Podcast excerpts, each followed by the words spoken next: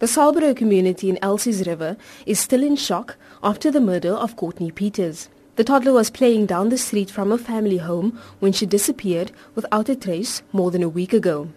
Ten days later, her body was found in a shallow grave five minutes away from her home. A 40-year-old man, known to the family, has been arrested in connection with the child's murder. He faces charges of murder, kidnapping and rape. President Jacob Zuma has condemned the murder, saying it was a senseless and brutal act. The community has complained numerous times about the manner in which the police conducted the investigation into Courtney's disappearance and murder, many alleging that the police did not do their work adequately. The police in the Western Cape launched an internal investigation into Courtney's disappearance following the complaints. Zuma says he will meet with the Minister of Police to discuss the matter. They report to me that the behavior of the police was not good at all.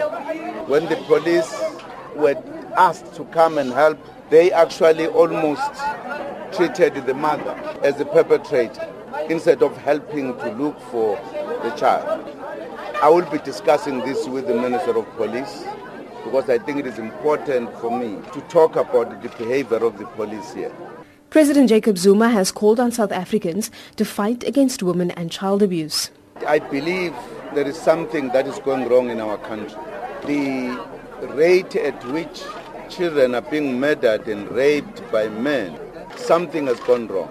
I made a statement and called upon South Africans to unite to fight against this. I think enough is enough. The chairperson of the Manenberg Safety Forum says Courtney's death cannot be in vain. Roegchanda Pascoe says they have been supporting the Pieters family from day one.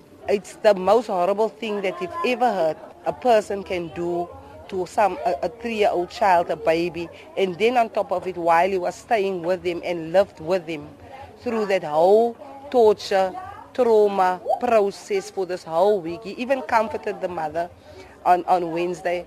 But um, I think what was great about the president is that he came down to the people's level. Pieters is one of 19 children who have been killed in the Western Cape since January.